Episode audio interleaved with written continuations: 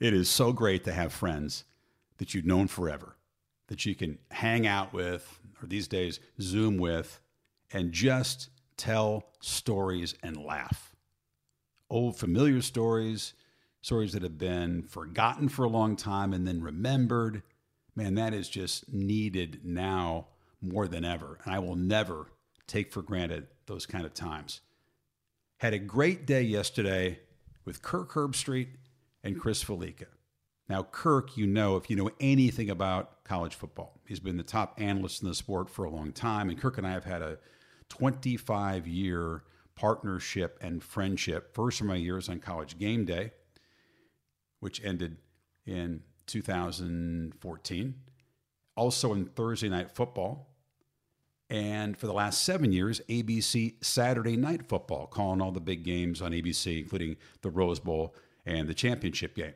For all those 25 years, Chris Fallica, aka the Bear, has been alongside, first as a researcher, and in recent years as a TV star, offering his opinions and his picks on games from his desk just off the corner of the game day set. Now, the Bear was given his nickname by our beloved coach Lee Corso at a game day meeting a long time ago. In front of about 20 people, Lee looks over at Chris and just says to him, Look at you. Look at you over there. You're like a you're like a big bear. All you do is eat, sleep, and shit.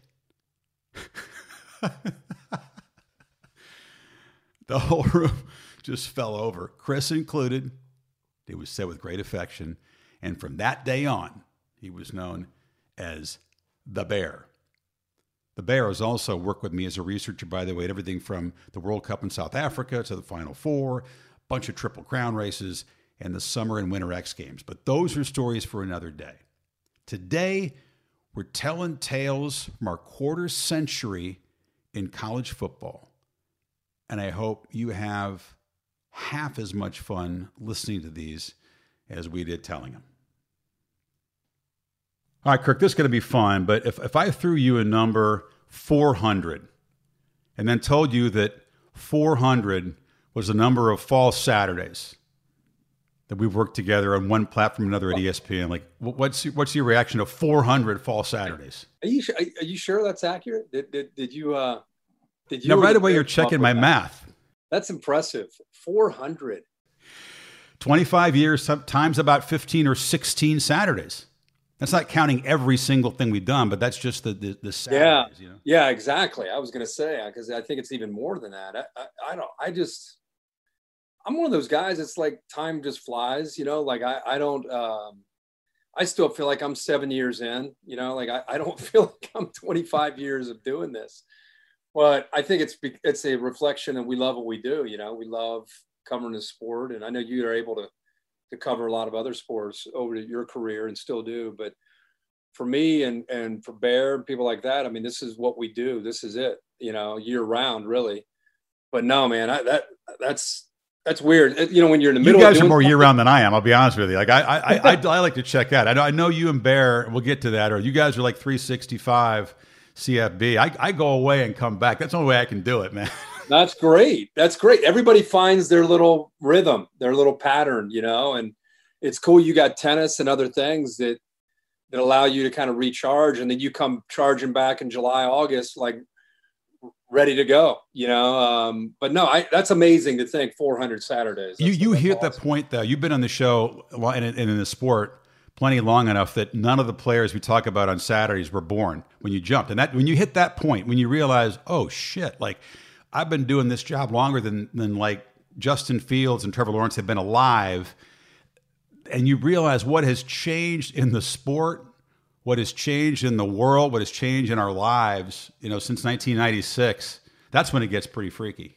Well, yeah, like for me, as you're sitting there saying that, I'm thinking back to the early years. You know, when I was I was 26, 27, you know, and I remember doing the Home Depot award show. It was just a different kind of experience, you know, back in those days. Like we would, we would meet in Orlando and, you know, a lot of these guys you'd covered all of a sudden they got a hall pass for 48 hours in, in downtown Disney.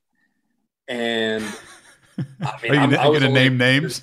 yeah. I mean, I was only a few years older than them. And, and I remember you and I, we used to go out and hang out with these guys. Like when Sark was a player yeah. at BYU and even Pat Fitzgerald, I think they were in the same year. Peyton was um, a player. You know, I mean, that was, that was like great times, you know, and, and, uh, you know, I think you reach a point where you know you reached it before me because I used to like tug on your shirt like, "Come on, man, let's go, let's go out, let's go do something," and you were like, you know, a lot, much more mature at that point than I was. And you were already locked in, but yeah, those days are, are long. I think when they invented cameras on phones, that became like that. We'll talk about that. That that's when doing the job yeah. changed a lot. When because because used to be like what in the world? Like, someone would bring out a small camera. Then they would have those little box cameras, the, the, little Kodak paper camera. And you're thinking, like, who brings a camera to a bar? Like, that's weird to start taking pictures in a bar. And then, of course, boom, the explosion of smartphones. And all of a sudden, you couldn't you couldn't do nearly the, the, stuff you used to be able to do. Yeah, that, that changed the game. I think for all of us, for everybody, you know, at that point. Let's bring in uh, the bear, Chris Fallica here. Join Game Day the same season you did back in 1996. Barry, you, you had a question. We were talking about you had a question for Kirk. You're going to right away. He's going to test your memory, Herbstreit. Oh my gosh! What was our first road show? The three of us together. It was Kirk's, Kirk and I's first road show. Was was was the same one? Do you remember what it was? I do. I did this one because your cohort. Uh, Are you asking Chris? Or are you asking me? I know I'm the asking, answer. I'm asking you. I'm asking you because the our partner here didn't remember it before. He thought. Oh, oh, oh, oh, oh! I remember because I, I could not believe that's first time I really seen somewhere besides the Big Ten. So it stands out to me. We went to Boulder, Colorado. Yep. Yes, we did. It was the it was the Michigan Colorado game after uh, yeah. the two years after the Kordell pass.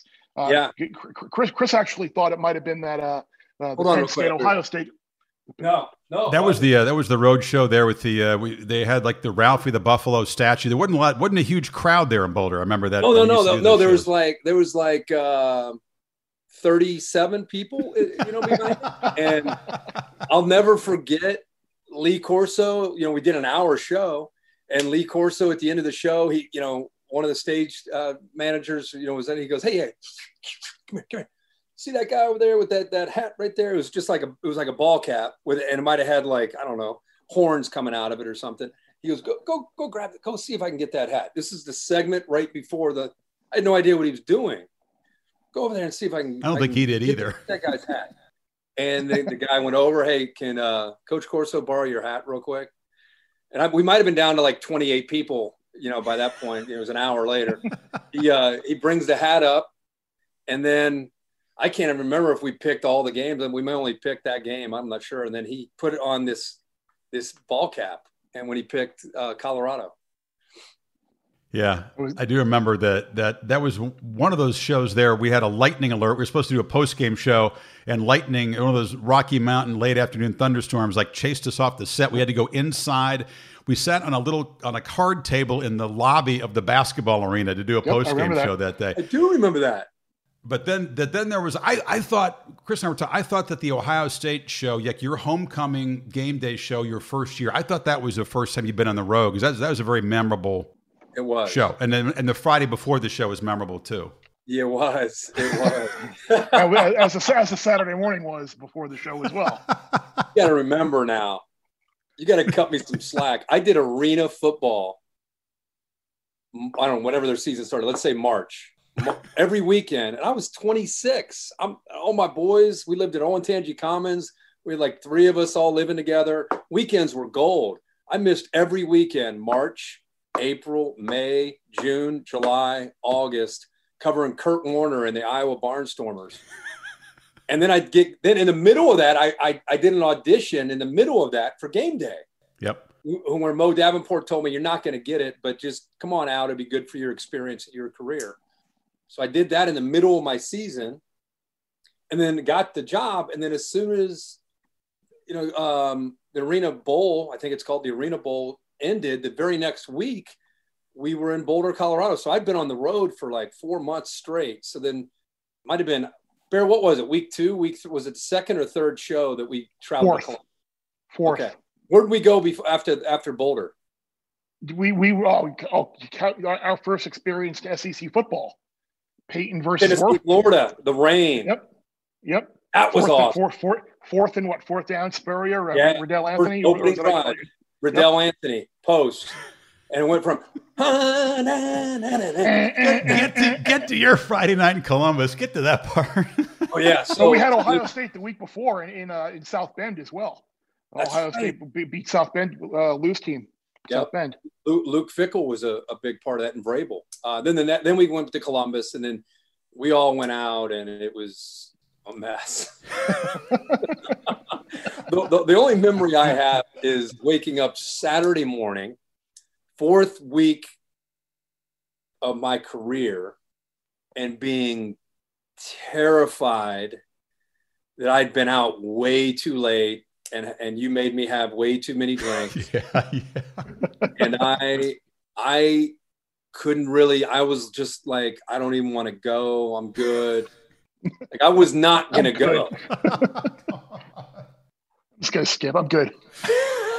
Tell the truth. Allison rescued you, man. One of the great careers in sports broadcasting almost got like cut short in week four of year one. Listen to this. I somehow bang. I make it into the ROTC building next to next to St. John's Arena. You guys have no idea what's going on. I have my sunglasses on. I had some idea. I had some idea. I, but you're going, you know, you and Vec are arguing about something, and I'm, I'm my stomach is like not feeling good, and I'm trying to like keep it together, trying not to get fired just because of the way I am in the meeting. So I'm just holding on for dear life, going through this little production meeting before our show starts on Saturday. And in the middle of it, ran down the hallway and just got sick really bad for a long time. And I was pale white, like I was banged up. I had Bama Dave bring me, he, he brought me a, uh, Bama Dave's one of the guys on our crew at game day. He, he was worried about me. He brought this trash can for me and he put it just to the left of my seat during the show. So if I have to vomit during the show, at least I had a trash can to turn my head over to and, and throw up uh, during the show. Thank God the show was an hour back then. Thank God you Thank made God it through. T- total pro. Total pro. That, that Bama Dave helped us out a couple of other times as well, but we won't get into that. you remember, Kirk? You remember the first time like we swung the camera around and like the bear is now an icon, but but yeah. he was a, a a valuable part of the team, but not in front of the camera. Was it your idea? We, all of a sudden we were sitting over yeah. there and we're like, "There's a I lull or something." Like, I spin a camera around. Show, it was his calves. I wanted to show Bear's calves. like world famous. Wait, wait, that, that that was the whole impetus for you. Let let's show his calves, not oh not God, not not pick his brain. his calves are like that big, and he had shorts on, and I, t- I, you know, that's when we used to just a lot of times with fitting in the chair, we'd get off the rails and he loved it. He encouraged it. So I hit talk back and I was like, you gotta, you gotta get the camera on Bear's calves. I'm gonna say something. He goes, Oh, that's great. That's great. so they swing the camera over to his calves. And I just start talking about Bear's calves. And I'm just like, look at this. I didn't know. I forgot about the cabs part, Bear. I knew. I knew we. I thought we were going to talk some football, but then for, think about from one calf cutaway comes the empire that is the is the exactly. I, I, it's it's the, the former offensive lineman in me. It, it, it's funny you say that because I can remember. Do you remember World Cup in South Africa? I, we were in that. I, I do remember the World nights, Cup in South Africa. The, yes. one of the first nights in, in in in the bar, I came down in the lobby in shorts and and you were there. I think Ruud was there and Macca was there. And I like walking and like Macca made some comment about my calves too. And it's like, oh yeah, yeah, this is unbelievable. Like everybody just all, all these pro soccer players, Kirk, are admiring his I mean, calves. These are world class soccer compliment. players. They are shredded up like big, thick, strong ass calves. I mean, like he looks like a road grader. Like he's going to move some people out of the way. I did in the day. Back yeah, day, I did. I was telling him though. Remember, we, we, used to swing the camera around like he wouldn't know it was coming. Like nobody really knew it was coming. We just get the idea. Right now, we're going to throw. The, and, and, remember, he used to get so pissed off when he wasn't ready. Like he, they didn't have the headset yes. ready. He didn't, he didn't know do. what was going on. But that's great TV. Like that's what we want. I mean, we Bear off the top of his head is gold. Like if you ask him, right? Like like I I, I was like I forget what we did this year I think I had him name stadiums, like like you know the guy yeah, knows stadiums, yep. names. You do too, but like I, I think we were like uh, you know like name right Eastern Michigan like Stadium, yeah, or Coastal yeah, Carolina, like, yeah, such stadium, like and I was like, are you kidding me? Like, uh, you know, Colorado State, you know, he names that stadium. Uh, that's where Bear's so much fun, you know, when he has no idea what you're coming at him with. What did you What did you guys make of like when you come on board, Kirk? I mean, Corso is kind of becoming Corso, but it hadn't fully. He, he had a thing with Craig James, who was on the show before you were, and he, he was kind of making a name for himself. Before they had like hot take artists, before that was like a gig on TV, LC used to kind of do that. He used to throw some crazy stuff out there. I, I, did a studio show with him one time. Wisconsin had lost a game. Barry Alvarez had made a decision late in the game you. that Corso was, was irate about. I was with you. I was you were, you were in the studio then? And yeah. he said he's got he's got to quit. Apologize. He's got to go into his team and apologize and resign. Yep. I'm like, you're not serious. And he, he goes, nothing I say is serious. But he used to he used to really go after coaches, and I think they.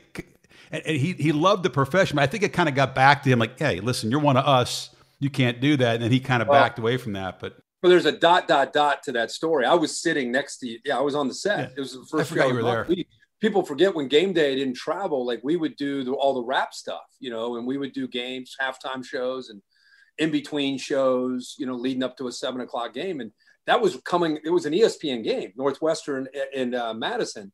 And they ran the ball instead of taking a knee. And he was furious. Just the ethics of football 101, coaching 101, you take a knee there. It, whether it was right or wrong, in his mind, it was right. And that's what he said all that about Barry Alvarez and he, you're right. Like it wasn't just Lee's funny. Lee was like a lightning rod in those days, man. And he said that, and I was with him in New York City um, when you hosted a National Football Foundation dinner at the end of the year, and uh, every coach in the country's and, and this is really cool for me. It's the first time I've been to this. Every coach in the country's here. Black tie event, Waldorf, Astoria, New York City. I'm in like, holy cow, where am I? And here comes Al Capone, long trench coat. I'm like, Uh-oh. oh my gosh! And he's see, Lee and Lee's moving real quick in his tux, you know, and he sees him and he goes right up to him, puts his finger in his chest, and said, "I did not appreciate." what you had to say and Lee, you know like hey yeah uh, forget about it it's all you know like lee just kind of dodged it and no i understand i understand and then he just kind of moved on but that was uh, that's when Barry I, I, Barry was pretty intimidating more, guy. Get a pinky ring to come at you that way. yeah, exactly. That's what it felt like. Al, and I, to this day, I call Alvy, I call him uh, Capone uh, because of that that day. You know, watching him come in, long trench coat, dark hair still. You know, he's balding, but he looked over at Lee like, "Don't you dare do that again." And Lee just kind of, but Lee did not hold back. That's Lee. That that's why Lee built his brand in my mind. What you just said. That that say he'll say anything and not worry about the consequences way before people did that. Yeah, I want to get back to some funny stuff, but I do think it's a really powerful moment, and we we we all have such you know deep love and affection for him and respect for him. Learned so much from him when he had the stroke. I thought that was one of the most courageous things that anybody's done. A guy who who spoke so effortlessly. He it was so natural, and he was such a great uh, ad libber and to be robbed of that. And our, the first show back after his stroke, and this wasn't that many months, and he had gone to speech therapy that he says is the hardest thing he's ever had to do to relearn how to speak. And we weren't sure if the gears were going to mesh when the light went on. And the, the season debut of the show was in Atlanta, and we're outside, and there's a big crowd around. And I think all of us were so anxious and holding our breath. And how is this going to go for him? Is he going to be uncomfortable? Is he going to be uh, able to get the words out? And and that was I think a two hour show at that point, and the fact that he was able to to get through that and it got better and better from from that point on that year. Uh, God, I just remember the tension, Kirk. You know, just loving this guy so much and just hoping things are going to go okay. Yeah, totally. I can remember it like it was yesterday. I, I, I mean, really, to me, when he had his stroke and he was determined, nobody was like, "Are you sure you're okay?" And he he wasn't letting anybody stop him from getting back to that show. And his motivation was his love for that job, his love for that show, his love for the sport, and what he had become, you know, within the sport. And he was not going to be slowed down. And and you're right. Whether you have a, a family member or you know somebody that's that's suffered a stroke, and you know, it's it, it, sometimes the side of your body can be paralyzed. You know, his right side was uh, and his hand was paralyzed. Right side of his mouth kind of droops a bit, and the speech was his cognitive thinking was fine. That's I think the frustrating thing for stroke victims is your cognitive thinking is fine. You just can't get the words out, and the harder you try and the faster you try, the worse it gets and he had to learn how to do that all over again. We did Thursday night games with LC too, Kirk. Remember, like most analysts have a chart like you do, and they, they got every the players all written out there with the stats. LC would bring in the post-it notes. I don't even know if he had it. He might not even had a chart with him. I don't. You tell me, but he would go into the booth, and there'd be like a hundred little post-it notes on the wall of the booth, stuff he wanted to say, like tidbits. I mean, no one has done a game like that ever. no, he he uh, Mike Mikey Tirico spoiled all of us because we didn't really know what a board or was, and when we started to do the Thursday nights, Mike was so far ahead of the curve with technology, and he would go to think about this. He he would have his computer. He would print. He would go to Kinkos, Kinkos, and print out the sheets, the boards for us. And Lee and I are just we're trying to figure out our rental car and what we're doing. and then he would he would he would every week provide us both with our our board and um, we just kind of thought that's what happened, you know, because that's all. And then LC would lose his and throw it away. I, I, did he even use it? I mean, no, the post-it no, because i that carried over to when I did. I replaced Mike, and I go, in "What the hell is it? You got like little like words on a post-it note on the booth all over the wall." The the weeks Tirico wasn't there, he didn't have his board. You know how he's a system ah. a system guy, so he he probably just come, in, come would come up with a new way with his post-its and, and everything else. But he I, he was so much fun to do games with. I remember of course, you remember the BYU game when something happened with LaVell Edwards and you and him. you said something, and he was. I think I think was, Lee used the expression "shot his wad," and LaVell wasn't. Well, that was on sure. game, no, that was on game day. I'm oh. talking about the game we did. Oh, oh, oh. Sonny, Lu- Sonny Lubick might have run up the score. Yes, yes. Oh, yes. I, I do yep. remember that now. Yeah. And you threw out one of your wise guy lines about something and it just yeah. LaVell had, had payback coming for LaVell. He's certainly done that enough in the past. Yeah, something like that. And and then he, he almost said "be bullsh," uh, like he, he goes, "That's bullsh." you know how when he gets going, he doesn't care. he, he was going there on you, and we're you two were sitting there having like an argument over the over the game. Do you Barry? You remember that at all? Yes, I do. I, I, yeah. I, and obviously I wasn't there, but I, I remember. Oh yeah, I, I, I, was making light of something that was deadly serious in the coach's ethics book that that had been violated there, and he was he was yes. not having it. Not having it. Pro, Provo is the site of a couple of. Actually, that might not have been in Provo, but but BYU, yeah, yeah, Kirk.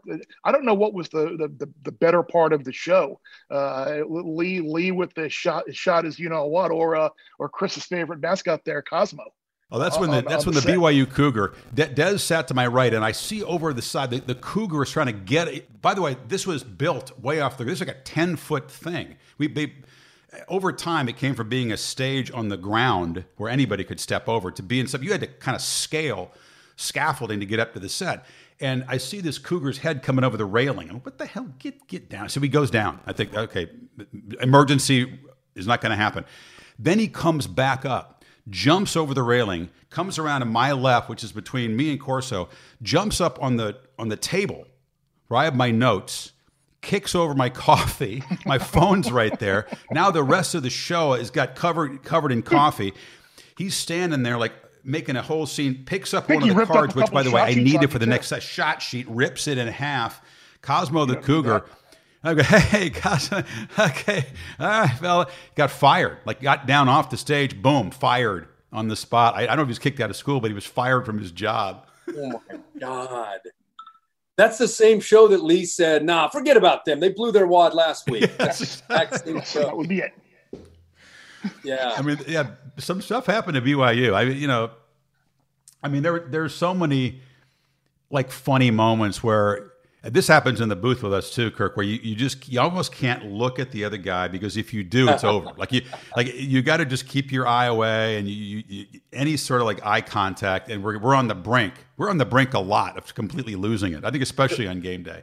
Oh my God, there there be moments when you would get me going, and I can't control it. and it was like having church giggles, you know, where you just mom's telling you not to laugh and you just can't stop laughing. Usually it was something like Lee saying Marcus Tuiasosopo or you know some name the wrong way or something. No, he called Tom Rinaldi Timmy. Dead serious. Yep. Sugar Bowl. Yeah, and, and people, Erin Andrews still calls Rinaldi Timmy. He called Desmond Howard Dennis. I think that's when we. That's when I think we lost it. Dennis. On the air, he said Dennis. Air. Dennis, let me tell you. And the only thing I could think of was um, he coached against Dennis Franklin at, at Michigan. I think, right? Like back in that era, was it Dennis Franklin? Who was the, the Michigan quarterback that they had early 70s, right before Rick Leach? I think you're Dennis. trying to crawl inside his head and figure out why he called. Yeah, I'm trying to like I'm trying to put it all together. You know, like. But, That's oh, a fool's yeah, errand, man. It was a, oh no, it, it, was just moments like that are, are I mean are just priceless. I, I want I, I was thinking about something.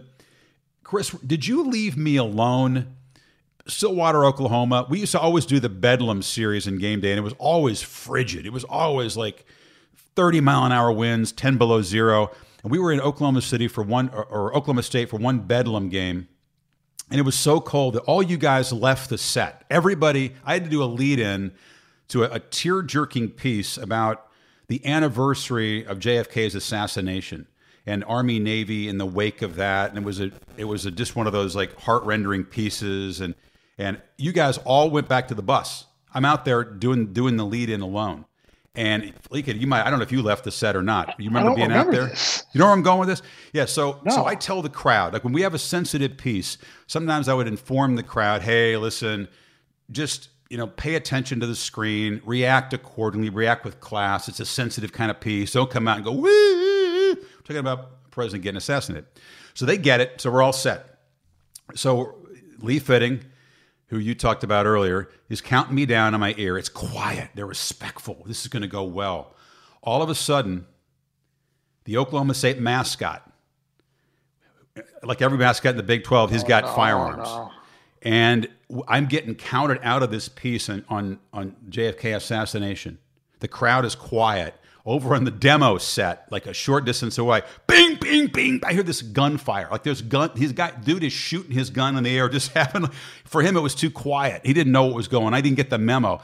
He starts shooting like his little mock guns in the air. We're like three, two. I'm, I'm, the look in my face, like I'm panicked that we're going to come out of this piece and we're going to hear like gunshots in the air. Oh. I think I, I think on one he stopped shooting. Wow. Yeah. I had no idea. you guys were in the bus. You're like, you're like, I'm getting warm. I'm out of here. I, can't, I had no idea that happened. No idea. I don't. Need, I don't either. See, that, that's probably true. We probably did bail because I, I think at, at the time we were like batting a thousand for bad weather in Stillwater whenever the show went there. I, I, I remember that, that, that Bedlam game in Stillwater. once they moved it to November, was always always. Bear, talk, talk about the game in Big 12, the Big 12 championship well, that, game. that's, that's what I was going to say. The, the one that I definitely thought you, you were, were going to go with was the, the Oklahoma Kansas State Big 12 title game in 2000, where, I mean, it was cold, windy, snow, sleet, literally we're getting ready to do the show, and there's nobody there. Zero, zero fans around the set because the weather is just brutal. And then, like a couple of minutes before the show, this one random dude just like straggles around, and there's like a like a barrel there. He puts the barrel on fire to keep warm so we can watch the show about uh, before that Oklahoma Kansas State Big 12 title game. I was pissed, not because he blew the barrel. I just didn't want I wanted us a perfect. I didn't want it zero fans. I wanted to do a show in front of zero fans, and he came and ruined the record. You, you guys remember those NFL stadium shows? How much we used to dread those, just because. Yep you know, it was either really hot or really cold, and we just want to be on a, a campus so bad uh, I think that game you're talking about, we were way in the corner. Oh, you yeah. can almost see Arrowhead. We were way, way, way in oh, yeah. the corner of a parking. It was like lot. by an overpass, like by a park in, in the corner of a parking lot. Yeah. That's the show where it was so cold I wasn't wearing a tie. I was refusing to wear a tie because I was wearing six layers under a shirt, and I was going to wear a giant scarf. You're not going to see a tie. I, had the scarf up to my chin and a top coat and the producer, executive producer at the time, charges out of the truck and, and, demands that I move my scarf to see that I had a tie on underneath it for the show. Was I was I complying with the dress code, or was I not wearing a tie? This is like we're we're right before air. Fleeker, you remember this? No, I've never, like, I've never, not not I've pissing off the host and rattling this. the host is pretty good. I, That's a good policy.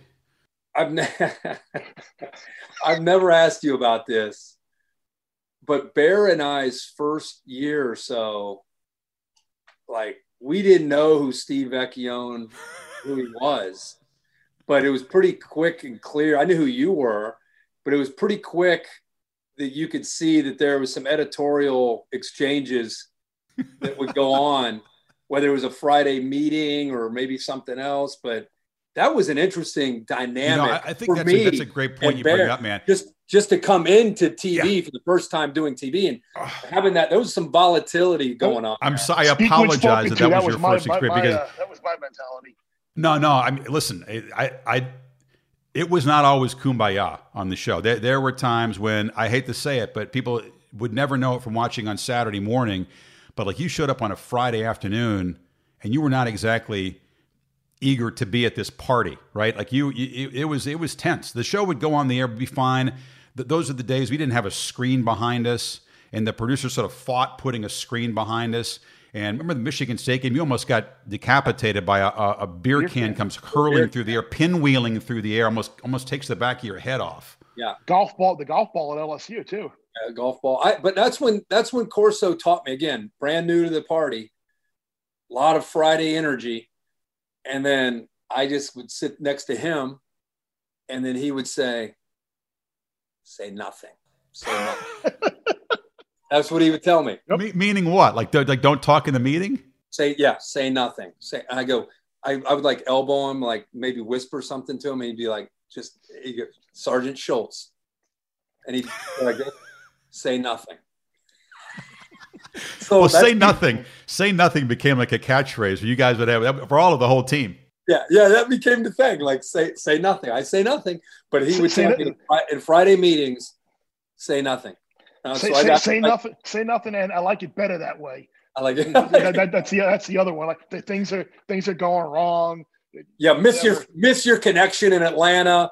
Oh, I like it's better that way. It's better. better that way. Builds At character. least when you guys were on the show, there was no fist fights in a production meeting. I, the I think the year before you got there, Kirk, uh, Craig James leapt across the table, and we um, we almost almost we almost had a fist fight.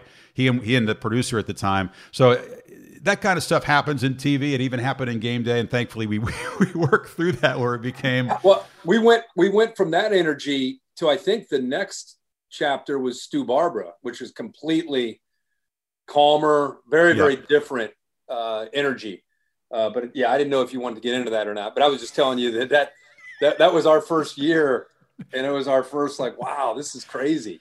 Well, you got you into it, so we did. Credit, I, am fine. I mean, listen. To, to, your credit, dude, like you you looked at game day, and still probably do to a certain extent. I mean, that was like 1996. That was still the beginning of. It was like a child, like you were raising a child. You, I mean, you took, you you know, there was producers and directors and whatever else, but it was very clear that you were kind of the the either producer or co-producer of the show and if something didn't align with what you thought was not good for you, but good for the show, then you you would fight for it. So it was all good. It was all done with good intentions, but it was spirited.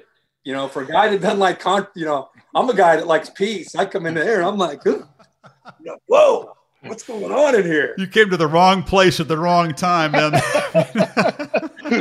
I learned. Well, I thank you. You you are always a very chilled energy, which is important because you don't need more volatility. Late, later on, you you listen. I mean, don't act like you didn't have strong opinions. Later on, obviously, you well, had very strong, cared yeah. deeply about the show, and you you would throw more than your two cents in there, and we would have this. I, I waited to earn my respect till I could be invited into that, but I did not walk in. It, it took me five years or longer, maybe, to feel that I'd put the sweat equity into it to feel like I could you know offer some insight but and now um, these days you're shut up and listen this is what we're doing right Fallica now he goes in it's very different Kirk when he goes to the meetings.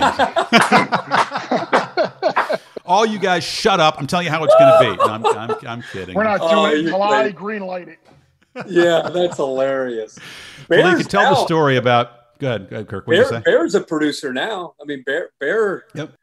Bear Absolutely. after all these years and, and when you and Fitting left I mean I think Bear and I really took on a different role together. Um, because that's a significant loss, you know. But that's the thing, though. that the sport is a sport of opinions. You need a lot of people with a lot of different sensibilities and and backgrounds. It should be like a bunch. There should be a bunch of cooks in the kitchen, and I think for game day, you know, there for the most part there were and there are, and that that's what makes it that's what makes it still great.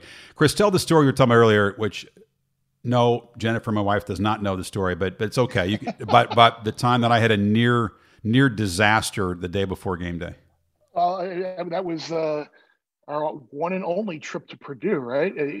yes. it, it's cold and it's raw and windy, and for some reason we're all out on this big open field, screwing around, throwing a football around, and somehow you lose and notice that your wedding ring has suddenly fallen off in this huge, wide open field, and it was it was, it was dark. I was gonna say, I was gonna say it was like I don't know if a time change had happened yet, but it was late afternoon. So yeah, we, we were up against the uh, up against sunlight, and, and we're all on our hands and knees looking around. This huge, like you have no idea when you lost it, but all, all we know is that there's nothing on your left hand anymore. And and I think right before like the sun went down, wasn't it Ruhlman, Mike Ruhlman, our stage yes, manager, Mike Ruhlman, that that ultimately saved your marriage? Yeah, yes, he did. He, he, he saved the big fight anyway. yeah, yeah, no, that was like that. You, you, anybody that has a wedding ring, you, eventually you're gonna it's gonna fall off at some point. But that was like a moment of sheer terror because it was pretty early in the game there, and I did not want to return home with the like the wedding ring gone. And 2004, so you you were three years in. Yeah, yeah, four years, but yeah, yeah, almost over four years. But that, that was like he found was what was a search. Uh, that, that was a team effort though. The, it was about thirty people on their hands and knees crawling around this disgusting like field with thick grass, like trying to find this. oh, this it was gross too. Light. It was like it was it was Herbstreit's favorite like light brown Midwest fall color where perfect sun sun sets at three thirty. It's yes. type of day. Yes, that was we was was Wisconsin. Were they the one? What was? Yep, that was that, that was that was uh, that was Wisconsin. Kyle Orton. Purdue. You Kyle banged, Orton fumbled. Kyle Orton fumbled late. You banged LC on the head with yeah, the, uh, LC over the, the sledgehammer. You gave him a cut. That's funny because that was like that is the one and done. People ask where have you not been in game day? Almost every Power Five school, but but Purdue is one of the one and duns. And uh, that, hey, Kirk, tell tell the story because there's been so much that's happened like in our lives that coincides with doing these shows. We, we, will you tell the story of like it, we're in New Orleans and the millennium is about to change over? I mean, tell most of it. Yeah, yeah, yeah, yeah. well, uh, that was that was a crazy. I were you just married? You were just married. We were engaged, not yet married. Now. Okay.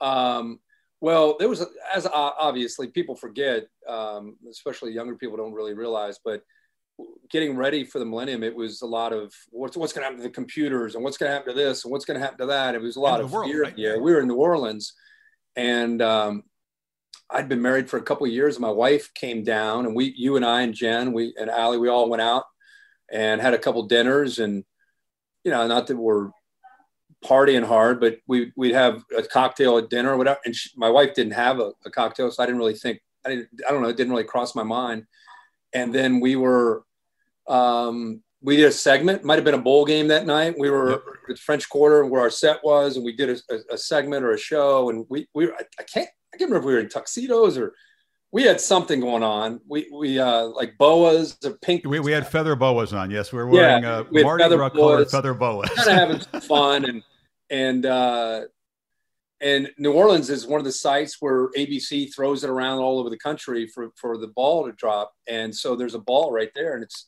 we're getting under a minute. Everyone's getting excited, and and um, here comes the ball. Everyone's like, "What's going to happen?" Here we are. We're going into 2000 and 10, 9, 8, you know, we're all kind of standing together, six, five. And Allison turned to me and she said, I'm pregnant. And it was like, like it was like next thing I know, two, one, da, da, da, da. I was just like, holy cow. Uh, we didn't know she was pregnant with twins at the time, but she she was pregnant. That's how she broke the news to me. LC was there with his bomber jacket and his jeans, and Chris and Molly were there. Shoes. Yeah, yeah, that's right. That's right. So we were all there together. But yeah, that was quite a uh, quite a memory. And good thing you didn't have to go right on the air after that announcement, right? We I think we were done for the night. Can you imagine? Like, oh my gosh, how about her holding off for three days? She was in New Orleans, didn't tell me anything. It's a hell of a plan. How do you not notice she's not drinking for three days? And she's the only one in New Orleans not drinking for three days. right. And I'm not even thinking anything about it. And then right at right as the ball's dropping, she uh, she broke the news. You know what else? That that was when uh, Michael Vick and the Hokies were taking on the Seminoles. Remember what else happened that New Year's Eve, Fallica? Remember who broke curfew? We oh, see Sebastian. He's on. Sebastian Janikowski and, and Bobby Bowden kind of had a curfew, but if, if, fans remember, they had all kinds of problems kicking, and kicking had cost them a lot of big games. Now they had Janikowski, they had the stud kicker, and he kind of knew that no matter what he did, he, he wasn't going to get disciplined by Bowden. He, I mean, it's, it's strictly prohibited after midnight out in Bourbon Street in the French Quarter, uh, breaking curfew. The game is the next night and there's Janikowski out there. Can you imagine now with social media, everybody would have been all over like in a oh second. Oh my gosh.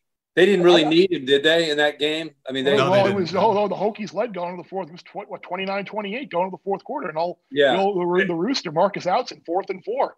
They, they yeah, get that stop. Right. They get that stop right there.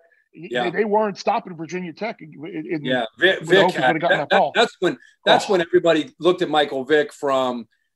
You know, it was almost like the Lamar Jackson against Florida State moment. Yep. People looked at. Uh, at Michael Vick like he was a great player, but when he did what he was doing athletically, running around the Florida State defense that night, everyone was like, "Whoa, this dude is different, different guy."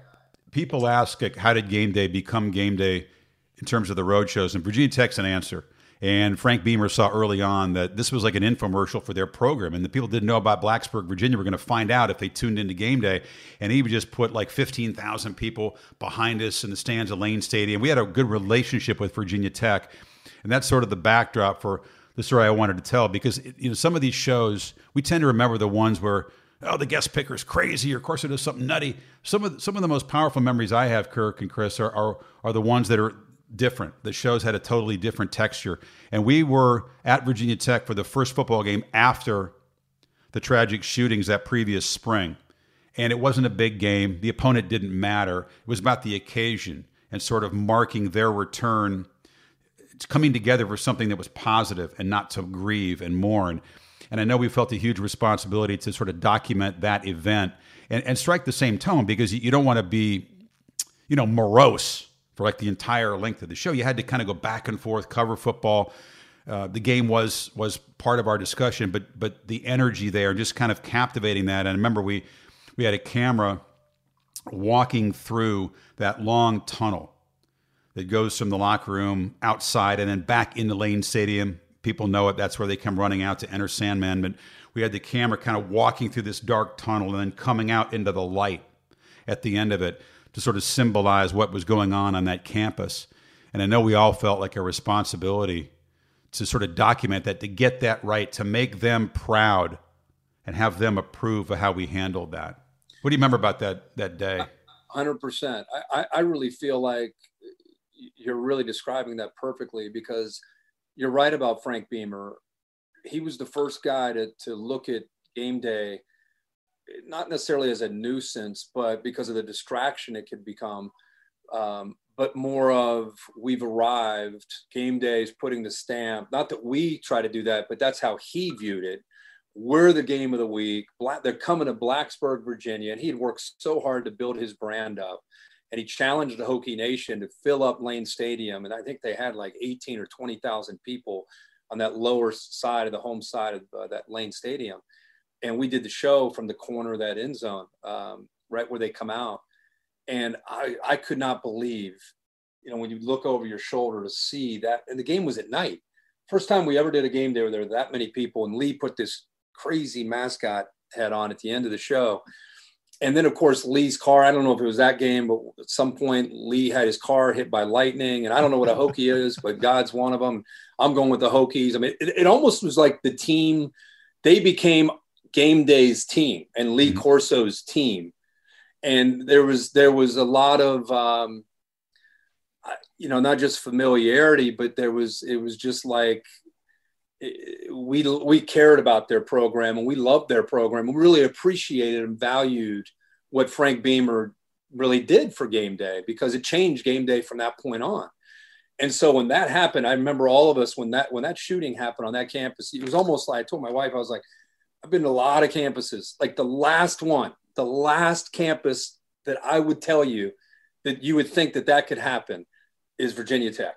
It's like hidden up in these mountains, in these trees, and it's like a fort. It's just nobody knows about it unless you're a Hokie. And I was like, I cannot believe that that happened. Mm-hmm. And I think it shocked all of us who cover college football. And then you're right, whatever it was, five, six, seven months later, we're on their campus. They're playing ECU. Ended up, I think, being a competitive game, but we were there. And Chris, you did an amazing job. We're talking about the tone of, you know, it's you got to set the day up. It's the start of college football, so you want to be celebrating, but at the same time appreciating what they had been through as a campus and, and a community. And uh, you know, as you always have done, you you captured that balance. I think we I remember we moved inside yeah. Uh, mm-hmm. for the last maybe half hour of the show, and there's a very touching tribute, you know, on their video board, and uh, that's a memorable show for me, with, without a doubt. I think we, when when the show had a responsibility to document something and be a little bit more than just fun and games and, yeah. and picks and opinions, I think that those are those are what stood out to me. I mean, I, I was talking to Chris earlier. It wasn't a regular game day, but after September 11th happened, uh, it was a studio only show. The games were canceled. I had to drive in a rental car from Colorado back to Bristol, Connecticut, to to do the show. I, I was thinking maybe there wasn't going to be a show. No, guess what? There is, and so I had to get back from Colorado, where I happened to be when when the attacks took place and, and drove across the country the eeriest time. The skies were empty, no planes flying, no jet streams above, nothing on the road, empty highways for three days to get to Bristol, do the show. Chris was you were in the studio, right? I was in there. I think Kirk, you must have been at home. It was no one, no one else. You couldn't fly, so no one else could get to Bristol. We did this crazy. I don't even. This the show is such a blur because just getting there was, was so like was such a powerful experience. Bear, we should pull that one back because you're right. The show is a blur. Were you in studio that oh, day? Oh yeah, I was. I was definitely in studio. Um, I, I, I wonder if I have a, a, DVD, DVD of that show. But yeah, I can remember it was just it was just kind of weird because we just had you were on satellite, coach was everyone was kind of separated, and we just had guests throughout the the show talking about whatever was going on. Kind of like now.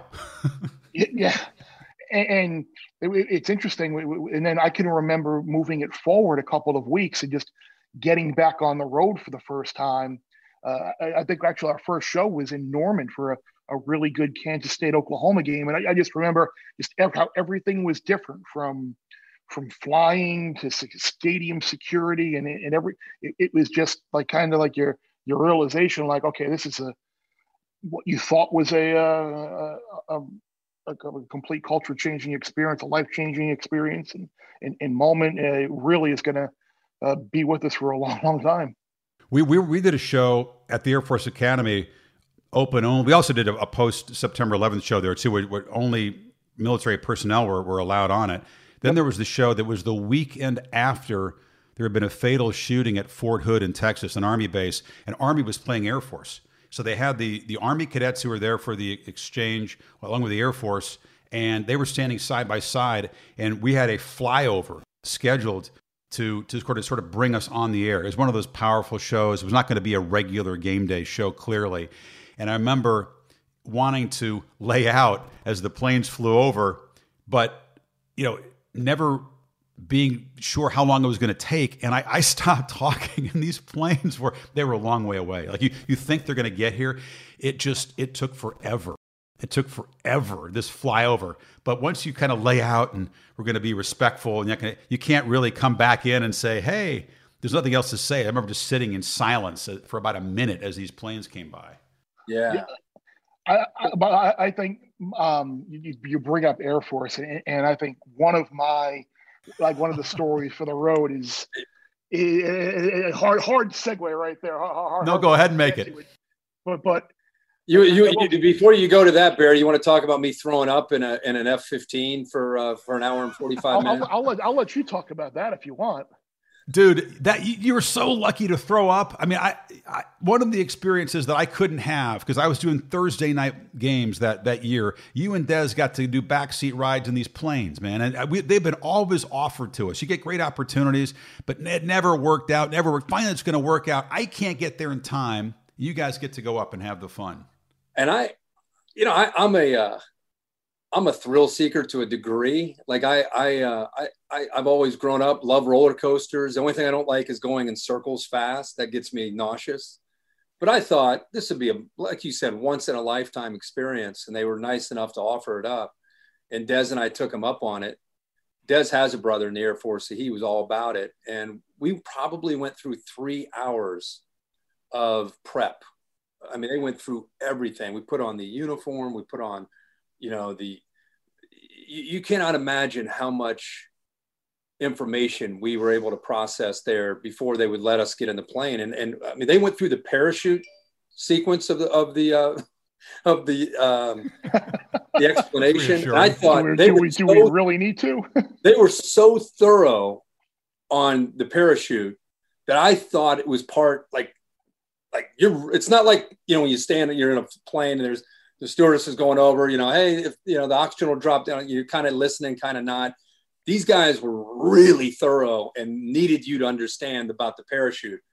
And I, I, uh, I turned to Des. I was like, like, is this happening? Is the parachute happening?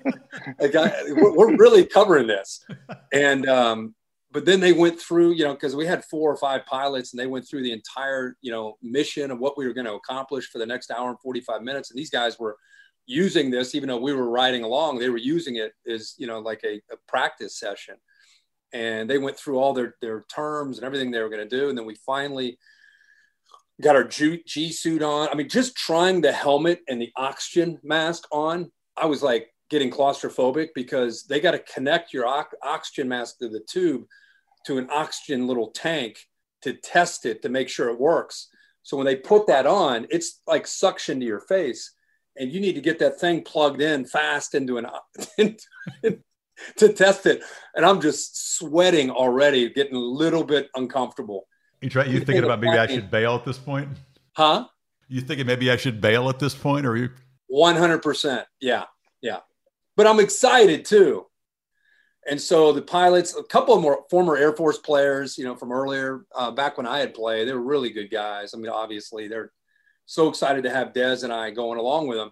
And they're like, you're going to be fine. You know, we'll ease into it. Da, da, da, as we're walking out to the plane, you get into the plane and, you know, you, there's instruments everywhere. You get, you get uh, locked in. I mean, and again, you know, you're locked in, which is again, a thing that doesn't go well for me. I, I need a little bit of like, I need, I just don't want, I don't want so much pressed down on my chest where I can't breathe real good. So it, it's all locked in and i'm like it's worth it. This is going to be worth it. You got this. You got this. And here we go. We start the taxi. We go first guy takes off. We're like third or fourth in line. First guy goes and you just see him just gone. Next guy and then he's like and you hear all the you know the radio talk. He's like here we go. Yeah. Boom. Takes off. You know you go back like this takes off goes straight he didn't ease up he goes down, he goes straight up. And then I think he went like back that way, like he like back that way, and I blacked out, like I was gone. So he's not letting you get used to this. It's like right, we're going right to the hard stuff. Well, he boom. told me he was going to ease me into it, and then boom, back that way. And then from that point on, anytime he would pull a G, my suit would tighten, and every time it would tighten, I would throw up. So they, I had these uh, bags to throw up in, and after like two or three different times of pulling G's, I, I ran out of puke. So I just would every time he would do it, I would just dry heave. Every time he did it, I'd dry heave, and that went on. I'm not exaggerating. He we got like a 45 minutes in. I'm sweating. He, he's like, take your mask off, blow the air conditioning on you. I'm trying everything I can to try to like get my breath. He even let me I don't know. He, he let me like take the whatever what what is that called the uh, the stick control yeah. stick. Just to, yeah. he said sometimes that can kind of like allow you to kind of like not feel like you're in the back seat of a of a car kind of. So like he let me do that a little bit, but anytime he would pull a G, it would. It 45 would, minutes? Oh, I thought that was, I thought it was be like you, you get the feel of it like five minutes later, you're back on the ground and 45 and He told minutes. me, he's like, do you want to go back? We can go back. And I was like, no, no, no, I don't want to, I don't want to do that. Cause they're, they're, they're like practicing the Taliban. You know, I, I, I see a guy down here. We need to, you know, they're, they're talking all the, the lingo and I didn't want to take away from their practice. So we just, I just endured. And then we got down, the plane came down and I like, meanwhile, Dez, perfect. Loved it. Could have gone next time. You know, he had no issue His all. pilot was disappointed. The first thing they ask each other when they get back on the ground, did you make him sick? Did you get, did you get him sick? Like that's right. that's what they want to want to know. So yeah, your guy and, at least get to be Dez brag not, about it. Dez was Dez was perfect. He had a ball. He's laughing at me. You know, you imagine Dez laughing at me. I mean, I mean, I'm talking hard laugh at me because I am just I'm a mess, man. I'm You're a good sport, though. I think you got you show a little highlight there in game day. Yeah. Not not full detail. That's you just went into way more detail. But I mean, yeah, yeah, we covered that. And then Bear wants to tell a story about yeah after the next night. Well, yeah, no, yeah. When it was uh, Notre, it was Notre Dame. I remember it was Willingham's first year, like eight and zero oh or whatever Notre Dame was. Great year. Night game at Air Force. And uh, did you did you call the game? Can't no. remember if you called the game or not. No. So I mean, we have game day, so we're a couple of hours back. So game day is on at like 7 a.m. Mountain Time, I think it was, yeah. and this game was like eight o'clock Mountain Time, 7:30 Mountain Time. So we're like long, long, long day. So we're talking probably uh, I don't even know. Game ends, and this is a time when we would still do like post game hits, or so we do a little hit, and then Kirk and I head out to out to the car. I remember this is so this is what I say 2002. This is before like game day had the the operations crew on the road and the the ops assists that would arrange escorts out, park our cars in spots. This is like the days before Patrick. So Kirk and I are like on our own here. Like we got to drive to Denver to get a flight the next morning or whatever. So, and it's sold out. You ever you know you know the academy and the entrance there at the stadium. It's like one road in, one road out because you have to for security sakes.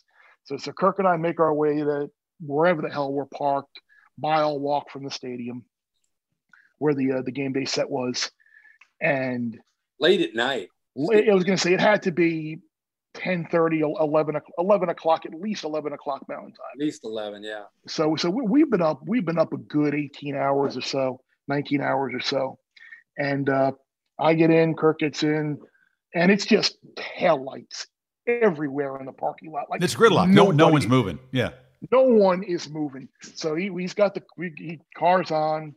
We were all of a sudden we were we're talking blah blah blah, and all of a sudden it's just silence. My head goes back. I'm snoring. I like I like look and he's sound asleep as well. Car running, probably in gear. He's I think it was sound asleep, sound asleep as well. I'm like, oh, oh. and like I, I think, think, we we didn't move, and like, however long we were asleep, we didn't move, and I, I, think it probably took us like two and a half hours to get out of that parking lot, and, and I think we probably went like straight to the straight to the airport. That was not recommended. The car was in drive. I just put my head back, and Bear, of course, thirty seconds in, he's out, and I'm just like been a long day, a long couple days. I just closed my eyes for a second, fell asleep. Yeah.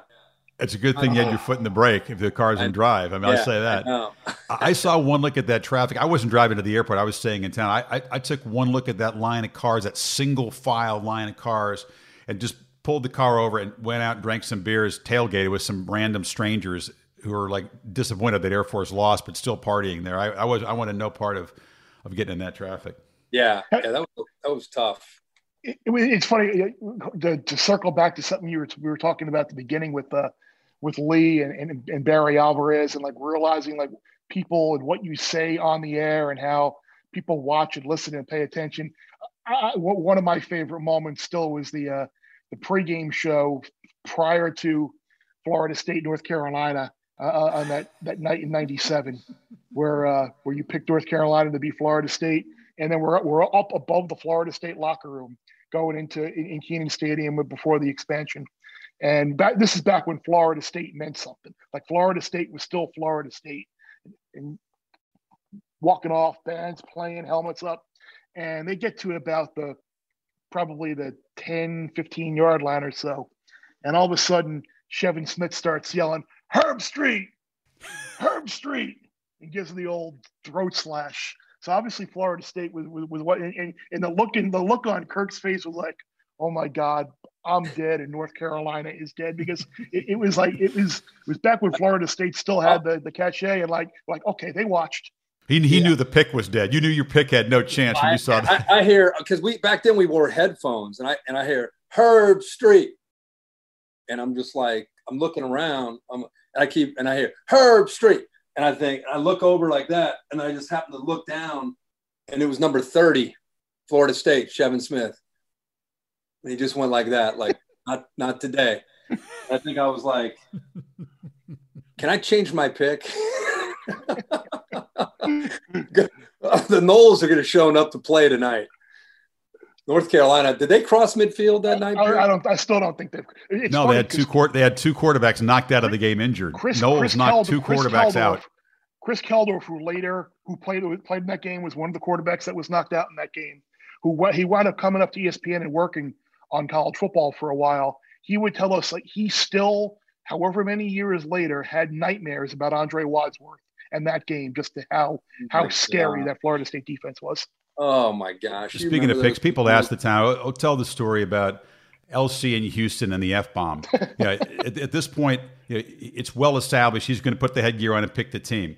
And at this point, Kirk, he had already was he had already perfected the fake left go right thing. So he was going to build up one team and then pick the other team. SMU's got no chance in this. I mean, there, there's no way they're going to win in Houston. The Cougars had a great team. They're scoring 50 points a game. Uh, and and they weren't going to stop him. But he tried to build up SMU, and he was looking. Look at that red, white, and blue. Look at that SMU. Look at that. What a team. What and, and he was trying to kind of take the audience in one direction. The director wasn't getting it. And he was a great director, but he wasn't cutting all the things that Lee was talking. He wasn't building up SMU. So there was that, and that's what kind of frustrated him. And he finally figured enough of this ruse. And that's when he just said, fuck it, give me that Houston. And he, he put on the Houston hat, and Carl Lewis was the guest picker there, kind of falling over. And um, I put my head down. You shoved your chair away. You, you, you, you instinctively, you had to distance yourself. I didn't even know what I, I, I think I threw a pen in the air or I, I remember Carl Lewis going, he leaned over in the midst of that chaos and he goes to me, he's like, he looked at me, he's like, good thing we're on delay. And I was like, no, we're not. Yeah, you looked. You, you, looked at the mascot. You looked. You looked. You opened the cougar's mouth yeah. and like looked in there. I mean, it was very. I mean, all of us. You, you know, something like that is is like possible on live television, but that had never happened before. So it was kind of the, the funny reaction. You're the sitting back there end of that is oh, crazy. Oh, yeah, yeah, yeah. That, that's the best part of it. When we were, we had about like a seven-hour flight to to Eugene for USC Oregon that night. That that's the best part of the story when we get to Eugene, Kirk. Yeah, we we land in Eugene. Well, first of all, ESPN makes him uh, issue an apology. how, how, did that go? He even, he, Lee Fitting comes out. Everyone's high. You know, at the end of a game day, we're always like, "Good show. That was fun. That was fun. Good job." And then Fitting comes out. He's like, "Coach, good job. That was great. Hey, listen, real quick. Hey, uh, he, kind of said, he goes, what, what, what, what happened? What, what are you doing? He goes, well, you, you, said the F word. He goes, so what? He goes, hey, well, can't really say that on TV. So we've written out this three sentences. Just say your apology and let's look into the camera. He goes, oh, okay, no problem. He looks into the camera. He's like, earlier today on college game day, I said something I shouldn't have. For that reason, I'm very, very sorry. And he does like we're doing like we're doing a Coke commercial, like he does like his Home Home Depot smile, you know, and, and we're all he's just so innocent with this. We're like, Coach, that was great, that was great, good, good, good. On the back end this time, how about we just don't smile? How about we just kind of look, you know, just look at the camera? He's like, okay, good, good, good, good. You know, so he does that, or we get through that. By now, all of America's, you know, googling Lee Corso, f bomb, and all this, and we fly, we fly all the way out to Eugene. We land.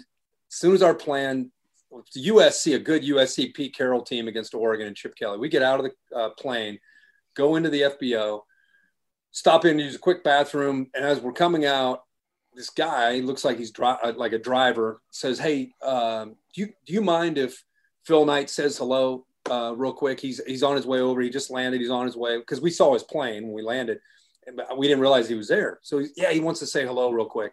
Yeah, because we met him a few times on game day. No problem. So as we're walking out to get to our car, Phil Knight's big RV, he comes jogging down the stairs. You could see him. He comes jogging over to us, and he's like, he high fives me, and he's like, man, Lee Corso, I can't believe that SOB. He's my hero. I can't. Oh man, what was what happened? Tell me, man. I mean, he wanted to sit there and hear all about it. He was so like fired up, you know. And then I'm like, man, I thought, you know, everyone was like, because before we got to there, everyone was like, he might be. Is he going to get suspended? You know, would they fire him? Or you know, that's the all the talk. Then we then we drive the stadium. We get in there. Lane, it was Lane Kiffin actually at USC. Yeah. He comes over he says something to me about, man, Corso, I can't believe it. And then Chip Kelly literally is at the other end of the stadium. He sees me at the other 20 walking towards the 50. I'm talking white visor, all black outfit, full sprint over to me and Darren to like high five us and tackle us. And he wants to hear about it. I'm just like, Lee Corso is the only guy that can say the F bomb and his his Q rating goes up. You know, you say it, I say it, anyone says it. It's like a huge game. It's a huge game they're playing. Both coaches want all they want to talk about is like what LC said at the end of game day. You know. Oh, it's so true. I don't want to leave with this. I want to do a footnote, but Kirk, just this season that just got done with in college football, and like anything else, I mean, so weird and challenging and difficult for so many people, for so many reasons. I mean, obviously we're both really grateful to be able to have the, the gigs that we have and be able to call games for the most part in person. But now that you got a little bit of distance since the championship game you know, down here in Miami, what, what other than like thinking like what was that for the last few months? Like what do you, what do you think you're going to be remembering from this past year in another 20, 30, 40 years? Uh, just just how unusual the, everything was, and I, I, think I'll probably always go back to what the, the players and the coaches had to go through to, in, in, order for us to to be able to watch football and debate teams and topics like we normally do. I think you and I probably have, uh, and anybody who called games has an appreciation a little bit more for, but just because we are exposed to so much being around uh, on Zoom, not around, but on Zoom, but every week talking to coordinators and head coaches and players. And you do that, you know, in early September, and then it just keeps going on, and everybody's on pins and needles and really learning. It's uncharted waters. You're learning as you go. We were learning. You know, we were doing tests every week ourselves and hoping to get a negative test and just hoping to be able to do the uh, the games. Then you know you have family members, whether it's your wife or in my case, wife and kids. I mean, if someone gets positive, now you got to. One time I I got dinged for the Florida State Miami game for contact tracing. So, you know, now I'm in my basement calling the Florida State Miami game, and you're in Miami, you know, calling the game. Um, so just just uh, the ebb and flow, the the improvise and adjust approach that that we all had. I think that the thing that I'm going to be most proud of for us is that we provided a few hours for, for people to be able to watch a sport that they love and and get away from from the world that uh, that maybe they they are in with with COVID and all the all the issues at that time that were going on in the country. I mean, it, it wasn't just a a COVID issue. It, this country's never been in my life never been more divided and never had such poor leadership. And so I think there was a lot of angst and frustration and people feeling hopeless. And I think you know to, to, be able to, for us in our little community to come together and be able to provide games was was uh, great. But I always just appreciate uh, without those coaches and players making the sacrifice, we would we wouldn't have had a season. So just so much, man. There, there's a lot there that mm-hmm. uh, that I'm, I'm going to think back, and then to get COVID late um, and just deal with some of those you know symptoms and still dealing with a little bit just um, just a, a year put a star or an asterisk next to you you're never going to forget it you know? None of us will. Chris what are you going to take away from this year and your experiences? Because you, you were on on the road with game day uh, in, in this kind of disjointed season every every week similar to what kirk said everyone had their own personal challenges this year whether it was being stuck at home or in your home or not really leaving uh, your immediate area for nine, eight, nine, ten months, whatever it was. And I had, and people had anxiety and issues uh, surrounding that, and people wanting to get out and do some things. And and and here I was, kind of on the opposite end, where okay, you have to travel, so you have to deal with kind of like the the anxiety you get over. Oh, is it safe to travel? Should I be traveling? And at the same time, you're like, okay, no, you know what? The first time I got on a plane, it was weird, but there really was. It was a lot less stressful and anxiety related as I thought it would be because eh, the airline had, had their they had their act together and people seemed to get it. And then when I got to that set for that Wake Forest show, I, I like, you know what? We, we have a great opportunity here to really provide uh, a little bit of normalcy in a, in a year where there is no normalcy whatsoever. Like even if it's for for three hours of us doing whatever it is we normally do on a Saturday morning, like, like ultimately, did I would I have loved to like all my stupid picks? Yeah, but you know what? Who, who really cares? It was like we're out there, we're doing something, we're giving people uh, a, a, little bit of a window as to something that they actually remember and they're they're part of their routine on Saturday morning. So I, I think it was just kind of like the, the, the battle between like people stuck at home and, and here we are with this great opportunity to be able to to help them out a little bit. I think you find out and feel simultaneously that what we do, you know, feels kind of silly compared to the serious work that is being done out there right. to try to keep people healthy. But you also hear from so many people how important it is for for the reasons that you, you said, Kirk. I, I won't I won't go on this uh, too long, but I do want to add that what I learned is never to take for granted all the stuff that we love about the sport that we love. You know, and I, I can't wait to get back. I gotta hope it's this coming season with full stadiums and the bands. Like I, you're you're more of a band guy than I am, Kirk. But I didn't realize how how much I miss like the band, the mascots. You know, it's about the game, but it's about so much else in this sport. And I think when we're never going to take that stuff for granted again. When we get back to have football as we've known it for the last 25 years, and all that stuff's in play, and you realize, oh, this was all part of what goes into making the sport great. Hundred percent. You know the the traditions.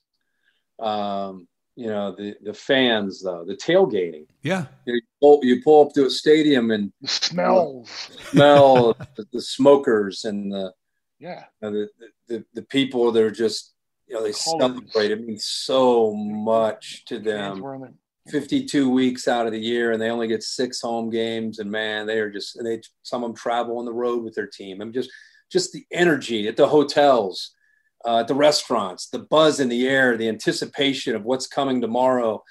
And then you get into that stadium and it's just, I'm a big band guy because I think that's part of the tradition of it. I, yeah, I, I, you know, hopefully in 21, right? Hopefully we'll get it back. Can't wait. You guys, has been fun. Yeah, has been generous. I knew the time would go fast. But uh, yeah, let's leave it in that hopeful note. Like looking forward and when we can all back together and, and, and experience the sport we love. And then we'll have, uh, we'll have some more stories to tell. Awesome. Appreciate you guys. Yep, you got it, buddy. Man, I enjoyed that. I am so grateful to those guys for their friendship and for their professional excellence all these years. And we could have done about four or five episodes of that length and still not scratched the surface of all the stories we've got. So maybe I'll have Kirk and Chris back on sometime down the line. You can follow them both on Twitter and Instagram. Pretty simple at Kirk Herbstreit and at Chris Fallica, F A L L I C A, is how Chris spells his last name. Grateful for your, your time. Know that season two of this podcast is now up and running, and we have some very cool guests coming up in future episodes. Keep an eye out for that. Thanks to my co executive producer, Jennifer Dempster, and producer, Jason Weichelt. Please leave any feedback you'd like on my Instagram, DM me at Chris Fowler, and I'll talk to you soon.